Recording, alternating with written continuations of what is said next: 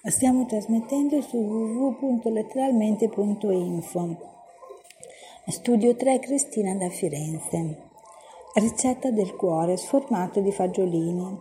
400 g di fagiolini, sale, olio extravergine d'oliva, 2 uova, zenzero, semi di coriandolo, 150 g di parmigiano, pan grattato integrale. Procuratevi fagiolini senza filo, lavateli e quindi lessateli in acqua salata bollente per poco più di 20 minuti.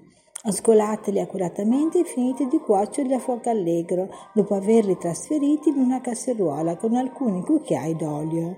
Quindi toglieteli dal fuoco, unitevi le uova insaporite con un poco di zenzero secco grattugiato o di zenzero fresco pulito e tritato e di coriandolo polverizzato al momento.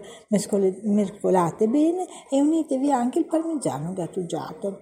Trasferite il tutto in una teglia rettangolare oliata e cosparsa di pan grattato e infornate a 180 per mezz'ora.